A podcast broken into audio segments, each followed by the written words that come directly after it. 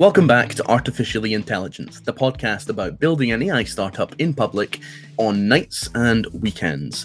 This week, I'm going to give you an update on branding, where we are with building the app, balancing work and downtime, and content strategy. How can we start to build a following before we've actually launched our main product? Let's get into it.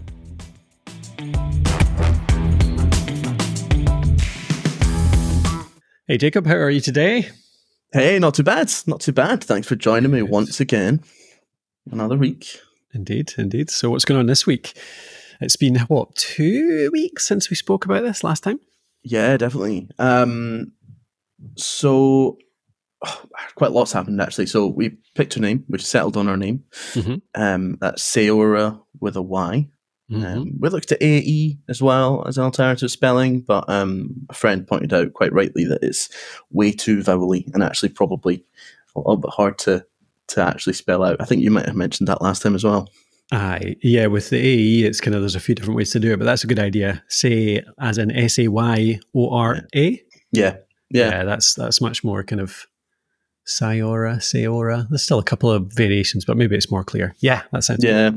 Um, and the other thing is we have a I've made us a logo, um, which I actually really like, to be honest, and it, it builds on the pronunciation a little bit as well. I'll maybe show you this after. Hard to show you guys in audio format, but I'll put a link in the description.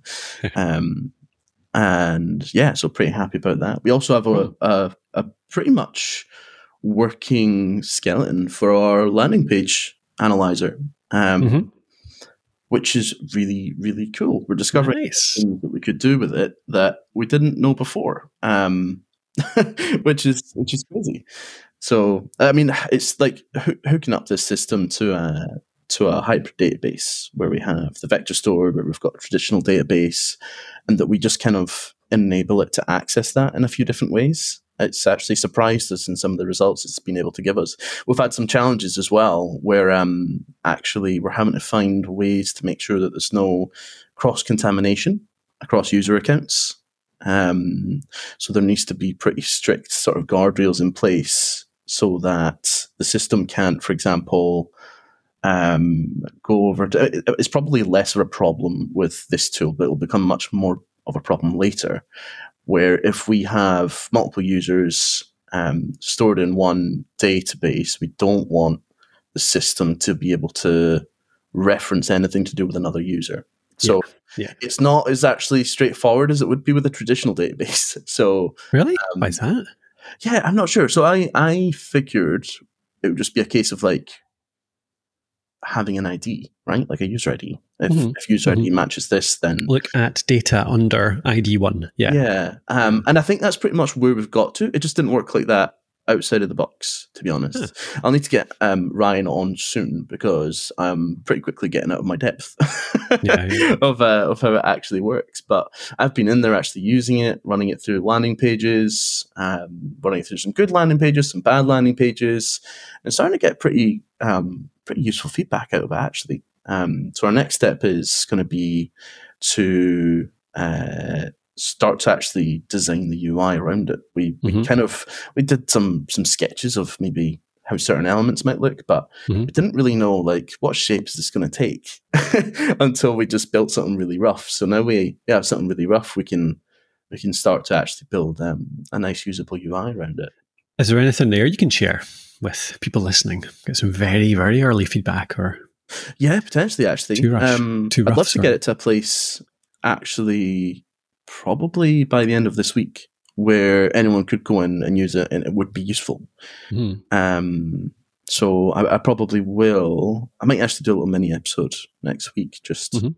um, inviting some of the people who do listen. And mm-hmm. actually, Colin, I've got to tell you, there are people mm-hmm. who listen to this podcast now. there are comments and all sorts. So that's nice. really exciting. Yeah. yeah, yeah, that's cool. Um, yeah. So yeah, I'm that'd really, be good. Yeah. Really so excited. so short, short episode that puts out uh, starts to get some feedback, and that's yeah. actually that's a little motivation to get that very initial MVP out there as well. Yeah. Yeah. Um, I'd like a shot of it. Give me a shot. Yeah. Totally. Totally. I'll get you in there. I'll get you in there. Maybe, like I say, maybe sometime this week or very early next week. Um, yeah, yeah, great to get yeah. your feedback as well. How are you? How are you finding? This is there wasn't someone we scheduled in to chat about, but how are you finding the balance of the work? Because you're still doing a lot. You sounds like you're doing a lot. Like, how are you finding the kind of? Uh, it's not becoming onerous yet.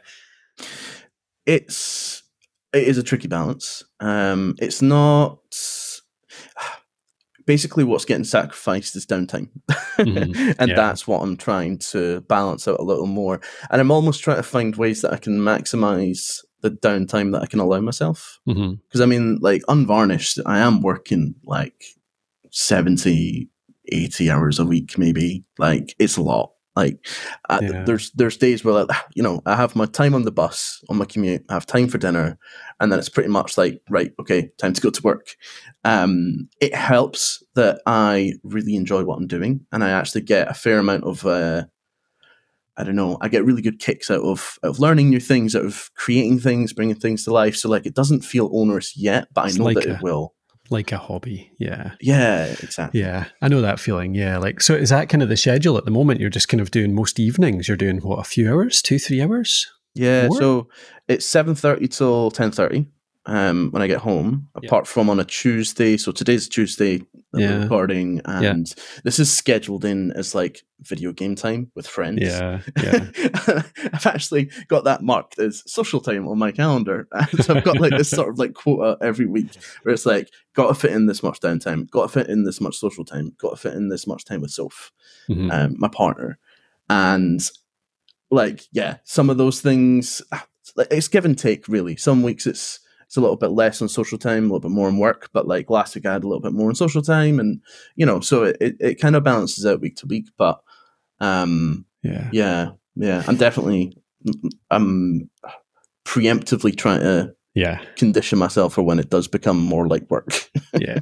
I, I, I know that feeling. It's like it is it's like a whole a hobby. Like i i'll some evenings i'll sit down and i'll play a, a, video game or something for like an hour or two or i'll sit and read for an hour or two or i'll watch a tv program for an hour or two. But equally I can I can play around with little puzzles or hobbies like that's coding someone up or or like building something or writing something if it's if it's a fun thing. And it doesn't feel like work because it's like you say, it's learning something, it's developing something, it's yeah. it's a game. Um, it's that yeah. state of play, you know. It's that yeah. it's a it's something that you spend a long time trying to find in. Like, I mean, it's definitely gone off the rails a little bit, but I am. Um, traditionally, I am I'm, I'm a gamer. I like playing games. I like playing strategy games, and I actually have found over the last kind of like year or two years that I found it really hard to slip into that state of play when you just get sort of immersed in what it is that you're doing, get, get lost in a story or a mission or, you know, just grinding something. And I've actually found that for the first time in a little while in doing this stuff.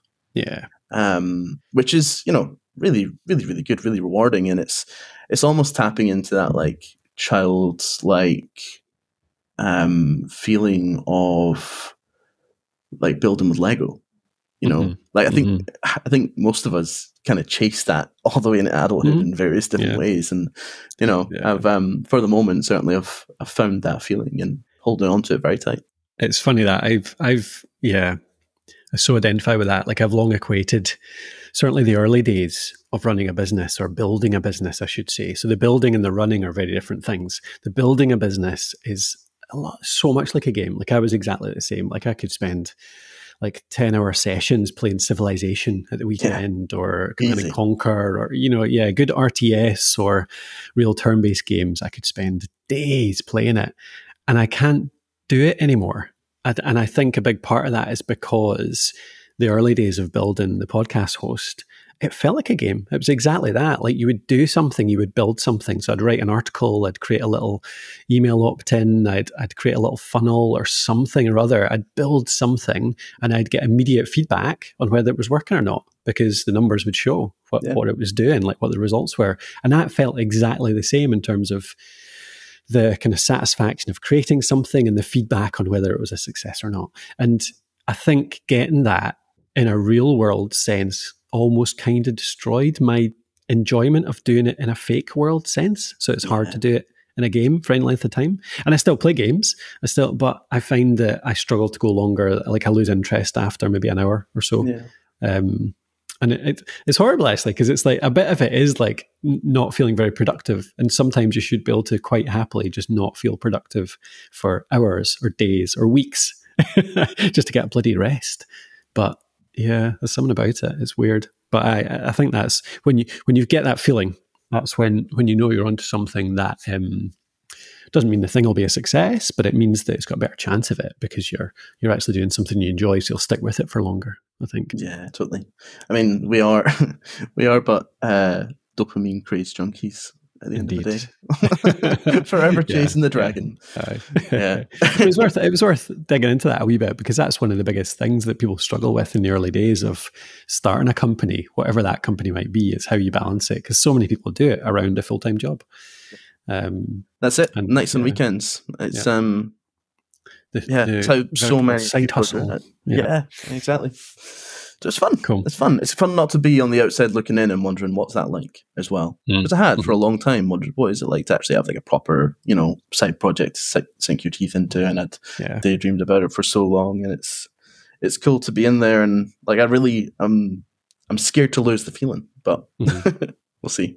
Well, even if you do for this project, you know you can create it again for someone else. So yeah, don't worry. Totally. There'll be if it's if it goes by most people's experiences, you'll be. And I've no doubt you could make this one a success, but if it's the average statistical, you'll go through another five or ten and then find the big one. Yeah. But the big one builds on the experience you've had with all of the little ones on the way there. Yeah, totally. But you never know. You might be one of those that gets the first one right. I never know. Hopefully not. Hopefully not. I don't think I could manage uh, running a full time business. no, that's a lie. yes, I we'll believe so. yeah. Cool. So, we wanted to talk about running, uh, running, launching a product. Anyway, that was today's actual topic. Yeah, I mean, we're getting dangerously close, um, and it is. It's a mini product, right? So it's not the full thing, um, but the whole reason we're doing it is so that we can go through the almost like what you're talking about that kind of thing of like your first startup's probably not going to work well we kind of want to we, we're painfully aware of the fact this is our first go at it so we almost want to use this as a um, that sort of testing a test and run you know mm-hmm. give ourselves a better yeah. chance in launching the the full product and mm-hmm. maybe even get some some some really happy customers that we can that we can talk to about the full product yeah uh, yeah so we're getting dangerously close to that and i and i want to yeah. want to hear how you how you launched Alitu and actually how you think how should we get like our first 10, 50 users, that kind of thing. Yeah, yeah. So we had a, a quick chat about this beforehand. I sometimes feel like a bit of a one trick pony here because our my method has always been content.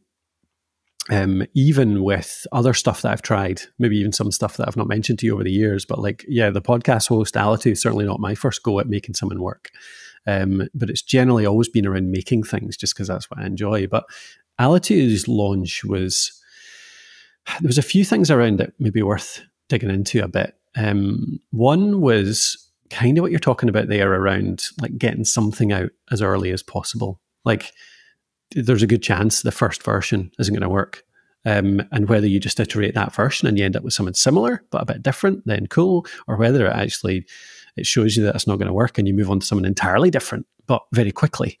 Um, there's the whole kind of fail fast mentality. And I don't necessarily agree with that 100%, but I do agree with the idea of cutting things down to the smallest possible increments and getting them out for testing as soon as possible. We've learned so much of that over the years with Alitu, like how to actually make more progress is cut stuff down. And we still do it wrong sometimes as well. We still take on things which are too big and don't cut it down as much as we could. So I like your idea of like the landing page, for example, is is great. Like it's a very small increment, it's a very small specific focus thing that you can get out. And with Alitu, what we aimed for was a really specific workflow. Like Alitu looked really different then. I think you've seen some of the pictures of it. Like it was such a guided process. We cut the editing right up. Cut, that's uh, an unintended pun, but the cutting part was separate from the trimming part, which was separate from the splitting part, and there were steps. So it was almost like Alitu initially was almost a tutorial on how to edit as much as it was a tool. So yeah, that was the minimum possible thing that I could think to put out was to test that editing process and how we were offering that editing. Um, and once we got to that, once we were getting close to that, I remember talking to Bran, like, "Go on, give me a give me an estimate. When when's this going to be ready for first users? When have you got the accounts all set up?" And from there, I started building an email list. It was like it was classic that way. It was the content, people that came to our website to read what we were doing, and I started getting them on a waiting list. So I had um, some pop ups on the website around uh, want to make your editing easier, then we've got a tool coming. Sign up here for early access. Um, so it was that kind of classic funnel, really.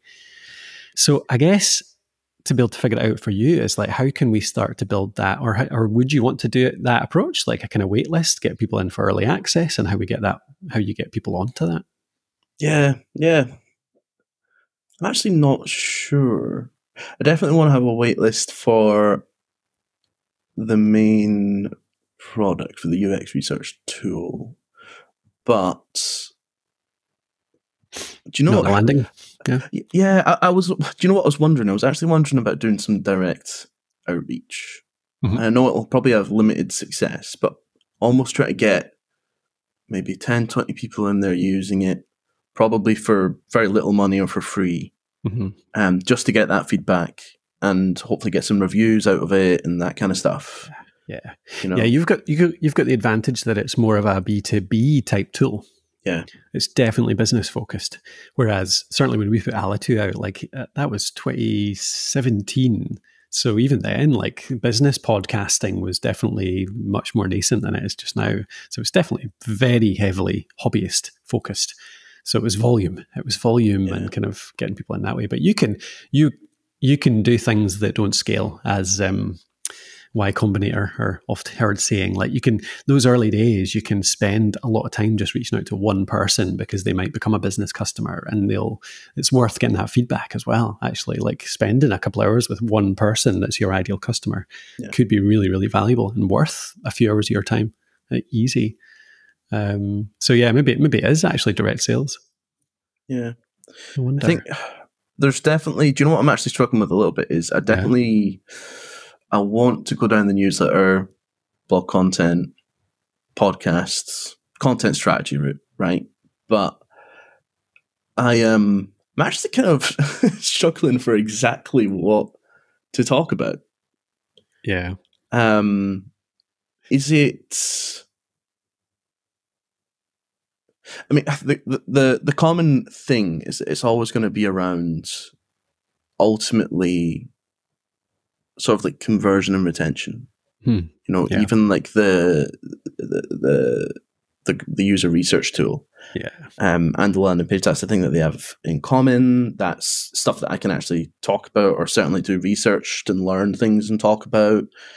Um, but it feels so overdone. I don't know how to like niche down Yeah. on that. You know, maybe the niche is using AI to help you do these things. That's quite a quite a, quite an easy, well, not an easy sell, but that, that's quite a straight path to. Oh, here's my product, by the way. Yeah, yeah. I mean, I, I th- I'd agree. I think that is probably like you're right. Conversion rate optimization, um, direct lead generation, stuff like that. It's all so well covered in content. Like if you started writing a blog on that, you would, you could get in there in a year or two, but it would it would be a bit of a slog. Mm, but AI focused, yeah, certainly there must be people looking for that. There must be some good keywords around that just now. I, I mean, I think there's you're already doing a bit of it just now. I wonder if there's something around the kind of more um, working and open type approach. Yeah. working open is that is that what you say? Work like work work in public. That's what I'm trying to say. Um, where you actually start posting a lot more of like the little snippets of the code you're putting out, a little screenshot of something, like even if it's just like code generating code, and it just but but people that are into that are going to be into it. Yeah. Uh, on the other hand, the people that actually want the people that will be your customers, maybe they won't be at that fussed at all about yeah. the thing you're built, how you're building it. But maybe it's not about how you're building it. Maybe the building public stuff is actually the results. yeah.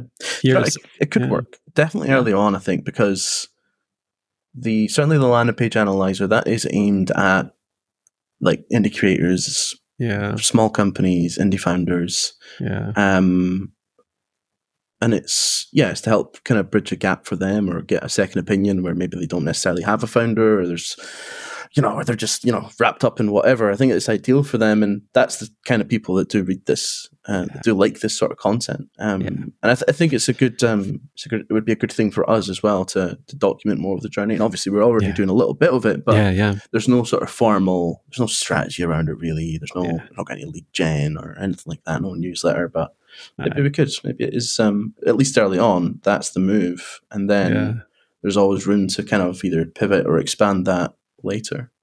And the, the great thing about that as well is there's a good starting point there because if you target down to that, kind of um, indie hackers, essentially, the indie hacker community is a really good one for that. Like people share what they're building all the time, and there's so much sharing goes on in there as well, uh, as in people sharing other people's work. Um, but equally, they're all probably customers of it in future too. And then you've got the kind of indie builders or um, bootstrap builder communities like Founder Summit, like uh, microconf, those types of places, they'll be really interested in both how you're building it and what results there'll be because they're all building similar things that this could help with. So yeah. there's like a really nice little kind of entry point there that might start to grow a little kernel of traction that could snowball quite easily, really. Yeah, yeah. I've been um, pretty immersed in microconf at the moment. I really, Oh, yeah. want to go to their event. I think that'd be great fun. Yeah. Great, Yeah. great to get a feel. Aye, yeah, it's one I've been wanting to go to for years. Actually, never quite managed. I've never Yeah. managed the US one because we've always ended up going to the podcast conferences, um, and the European one's never quite worked out in dates. So, aye, well, uh, yeah. How does that feel then, as a wee kind of starter for? I think that makes sense to me. It feels good, and it's. I mean, it aligns with everything that we've kind of been wanting to do anyway. Yeah, yeah, Um, and I think there is actually there's a. I mean, it's it's not a unique thing to build in public, but I think there's a lot of um, there's a lot of scope to do it in a different way, to be more radically transparent, or be more transparent in different ways, and teach people in different ways, and all these kind of things. I actually think it is quite unique still.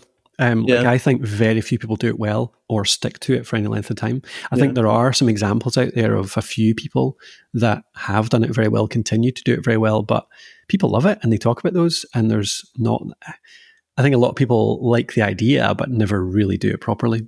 So Yeah. if you do- dove into it, um, really, I think it could work without even that much uniqueness or anything like that. Just because the uniqueness is, is your topic again, it's your angle, it's the AI plus uh, business, hmm which will Yeah. drag people in potentially. Yeah. The in terms of the the launch, then is there much more around that in terms of? I think the only the other thing that I was thinking of, of around what we did with Alitu was that the one of the learnings for me there was that um, building that waiting list sounds like you maybe not going that path anyway. But the mistake that we made with that, I made with that, was doing it too early and waiting too long. Like Oh, we got, Yeah. we didn't convert a lot of that early mailing list because it ended up being about three months from first contact Right. to actually bringing them in. Yeah. And I think it was too long. It was cold by that point. Did you keep up comms throughout that Mm-mm. with them? No. Okay. Not enough. No, I think there was a little bit, but not much at all. No. Yeah. So, th- so building in public, uh, giving them updates on what was happening might have been a good way to do that, but it wasn't really something I was conscious of at the time. Yeah. in a way, because if we started doing that, if we built a newsletter around it, for example, um, blog content, podcasts, everything, then that kind of is almost our waitlist for Mhm. the full product, right? So people are actually following us on that journey. I mean, not explicitly, you know, it's not like every single one of those pe- people is explicitly interested in the product that we're building, but it kind of serves the same purpose, Mhm. I guess, in a way. So that kind of it's a twofer for the Art- Artly the full does, yeah. product. yeah. Yeah. It's a better way. It, it gets around that mistake I made, which was getting them on a waiting list and then actually just contact them again three months later. And they're like, what the hell is this? What's that? No idea what you're talking about. yeah. Aye. Yeah. Whereas you're you're building loyalty, you're building value, you're actually giving them so much over the time, um, and maybe that gives you incentive, motivation to actually put out a blog post or whatever every week. Yeah. Yep. Um, around it. Yeah. Cool. I'm gonna have to, uh. I, uh, for those listening, Colin knows this already, but one area of marketing that I have never even attempted to learn or get good at is uh, anything to do with search engine optimization.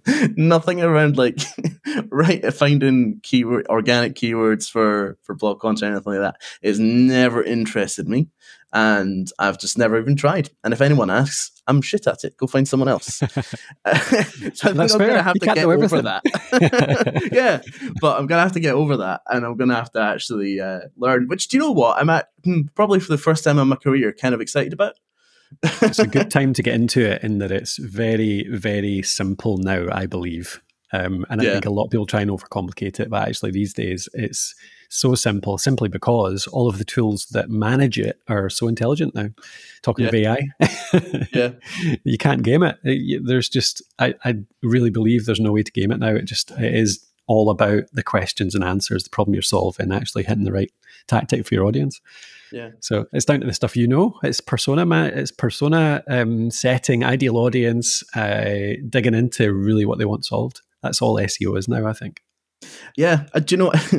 I think I just have it as, as like a black box in my head, and I think if I start Mm. peeling back at it, I'll find quite quickly. Ah, okay, this does Yeah. actually make sense. Yeah. Um, one thing I'm struggling with though is um, slight tangent again, but Mm. um, like I want to get like Ahrefs or SEM or something like that. It is so expensive, Yeah. so so expensive. Did you find any good um, any good keyword research tools for early days? I mean, the Google Keyword Manager is still good um, because it's offered for free, obviously, because they're trying to get you to spend money on AdWords, and Yeah. keywords, and, uh, sorry, and adverts. Um, but I had always aspired to have enough money to pay for SEM Rush and Ahrefs. Yeah, for sure. Uh, I mean, it, uh, Answer the Public is actually really good for free in terms of getting those questions, like showing you the kind of um, the volumes, that kind of stuff. Those two are the two I used when I couldn't afford anything else. Yeah, Google AdWords and Answer the Public, really. yeah, Um, I'm not sure how much more something like like SEM Rush and Ahrefs and stuff like that we use these days almost more for tracking success Mhm. than for the initial research phase. yeah, Um, like there's some competitive analysis you can do uh, and see what kind of keywords other people are ranking for, and it maybe gives you a wee steer in terms of something new to try. But genuinely, I don't think we've had any massive insights in terms of the very early stages from those tools yeah. in quite a long time. So the one, so the one thing, the one sticking point I have there is certainly by my understanding, and it's what I've been operating by for years now. So if it's wrong, that's quite concerning. Um, is in Google AdWords, the keyword planner um, or the keyword research tool has a difficulty on it. My understanding has always been that that is advertisers' difficulty. So how competitive is that keyword?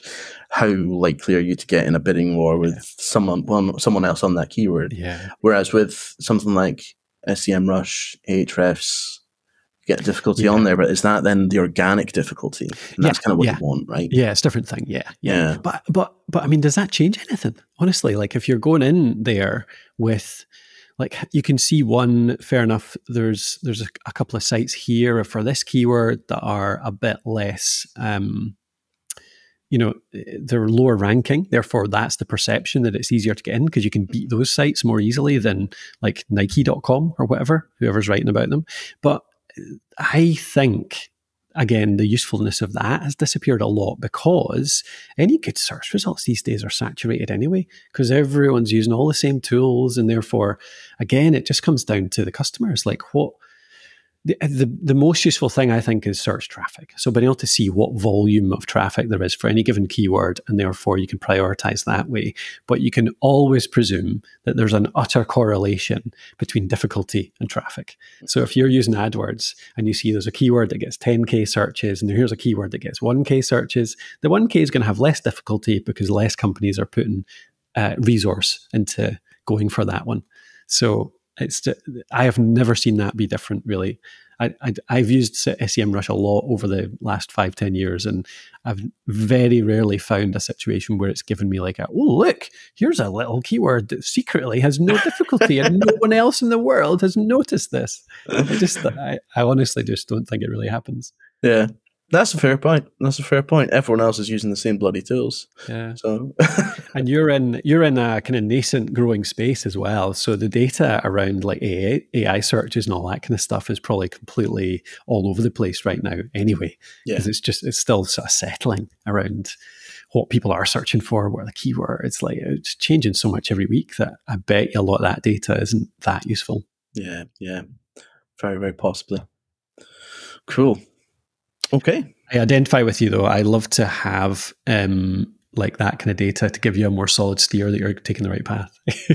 Yeah, I mean, I guess though, I um for the build for the building public content, that's obviously going to have to be uh, very much human written. But I am also really interested in experimenting with some programmatic content as well. Mhm. Yeah. um, maybe in a separate, maybe on a separate domain, just in case. Oh, yeah. like almost totally AI generated. yeah, Just do a bit of editing. Yeah. I once got told a story about someone that made um, upwards of like five or six grand a month Mhm. off a, off a niche site Mhm. that was entirely about uh, dog food. Yeah. About reviewing different types of dog food.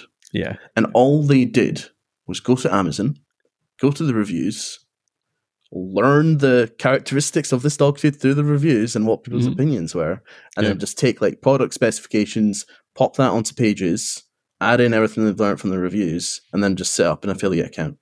Yeah. And There's it's so like much of it you could automate that easy. no, Yeah, Yeah. for sure. Yeah, Yeah. absolutely. Yeah. I, yeah, absolutely. There was so much of that. Like, so, when would it have been?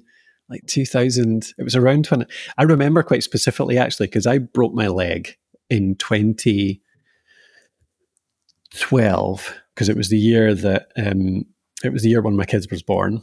And I spent like three months. I was off work for like three months because I couldn't walk at all. It's my femur, so it was a nasty one. Um, and I spent a good bit of that time just building little niche sites uh, because because it was the time when that stuff was working like a treat, and I had a few things that made a decent amount of money, and it worked for a while, and then Google killed most of them because it got smarter than that, uh, and sites that only had five to ten posts on them just stopped working very well. But yeah, absolutely, there's like so much, so many things like that have worked over the years, and I've no doubt that an AI based site, if you put a bit more work in, like sometimes you come across these sites that only have 40, 50 pages on them, 40, 50 blog posts that actually do really well because they're all really good, in depth, um, well researched posts and have managed to gather a bunch of backlinks. Um, so, yeah, for sure. I bet you could. Yeah. Yeah. Build like two or three different brands and see if you can get a few of them into the top 10. Throw all the spaghetti at the wall, see what sticks. oh, yeah, sorry, I shouldn't have said that. Don't do that. Don't do that. Don't do that. Mean, you could. You could. You could theoretically, theoretically, you could, yeah. yeah. Oh. I know it's so yeah. It's uh, th- there is like a kind of just a uh, that kind of comes around with all of this because of all the effort that I feel me and a lot of our team have gone into with content over the years that Yeah. so many people can replicate like eighty percent of it. Yeah. Um, but I think the last twenty percent is the important part, which is the kind of um, the intelligence around of it that artificial intelligence doesn't necessarily have um, or maybe not maybe it's not intelligence maybe it's the empathy artificial intelligence doesn't have the empathy potentially to hit on the exact right chord of it and i don't know i think I still think there's going to be six months, a year down the line, there's going to be people coming out with like kite marks for human written content, human researched content, all that kind of thing. It's going to be a new pillar of content where people will specifically seek out human powered content the same way they do organic food or like stuff like that. That's interesting. That's a really interesting take, actually, and I think you're probably right. I think that's probably where it's going to get to, um, because our big red, juicy red tomatoes are amazing uh, through GMO. Yeah. sometimes, like they are, and content will be really good, but it won't be organic. Yeah, It, won't be, and people will want the other thing. And you know, I, I think the thing is, even if it is the same, people will still want to know. You'll have this kind of eerie feeling that you're reading a robot, even if it's very good, and you want to know: is this a person? I don't, I don't know if I feel good about being moved by something that is not a real Yeah. person, and that won't be anyone, everyone by any means. It's, I don't know, don't know what the proportions will be, but that's what gives me a little bit more confidence that we can continue to do what we do with with teaching and and the community as well. Again that's part of it isn't it? It's like the people to people. Yeah. The peer support and all that so. Yeah. I wonder what would happen if we did just put a badge right now um, mm-hmm. on the podcasthost.com blog. Yeah if you're yeah. looking to start a podcast yeah. there. Um, just like a little thing 100% written by humans. Mm-hmm. i wonder what effect that would have that's like a good right point, now. actually. Maybe we should start that. Yeah, absolutely. Yeah, I, I think I have a statement at least on our stance on on how we use AI because, like, yeah. we're certainly going to use it for research. Yeah. Like, um, give us an outline, like a bullet point outline for what we might include in an article, and then our writers will go in and they'll add their own take on it, and they'll iterate from that, and it'll be a starting point. But I don't think I don't know. I was about to say a blanket statement. I don't think we'll ever have actual fully written content, fully AI written content on our site hmm. because mm. I think there's a. I think I would rather have the stamp on it and stand out than try and compete with a flood. Yeah, I but think maybe that's wrong. I what I think the thing that is going to benefit sites like ours, where so much of it is based on, it is based on like personal experience. It is based on um stuff that can be quite subjective. There's lots of different ways mm. to podcast. There's lots of different ways to, I don't know, to think about microphones, to use microphones, and you know, mm-hmm. follow different processes. And we have our own processes that we suggest to people, so that you can't really, you can't really automate that. But I think um, what interests me a lot is the possibilities around personalization. Mm-hmm. So, like yeah. taking like a base post that we've written about, like yeah. how to start a podcast, and then being able to give someone uh, like a, a, refined post on how to start a podcast about wooden clogs. Yeah, yeah, you know, and and kind of personalize it that way. It's still our base yeah. sort of content. But absolutely, yeah, yeah, I agree. And we looked into that a wee bit, didn't we? In terms of should we write some blog posts like um, podcast monetization for uh, comedy podcasts or um, growth tips for um, church podcasts or something like that. You know, but the, the volume was so low in them we decided it wasn't worth publishing many articles personalized that way. Yeah. But I could see going down the route that we've talked about a couple of times, whereby our monetization article has a block at the bottom which says, What's your niche? Tell us your niche, and we'll give you 10 tips based on what we've said above, but tailored to your your type. Yeah. That's that's probably where it'll go, isn't it? It's more just take our content and make it interactive. Yeah as opposed to publishing a hundred more blog posts potentially. Yeah. I don't know though. Yeah, could be about interesting both. Interesting times. cool. All right. What's your What's your goal for next time? Goal for next time is actually have external people use the landing page analyzer. You mm-hmm. and let's say maybe like five other people. Yeah, that'd cool. be really good. Okay, that'd be really good. Sweet, that'd be good. I'd love to have a shot. Yeah. Um, okay. And that's within, well, you're talking about potentially having that out. Uh, did you say next week or this week? Th- this week or next week, but certainly by the next time we record in two weeks' time. Yeah, a couple of weeks. Perfect. Yeah. All right. Okay. Cool. Thanks, Good Colin. Cheers. Bye.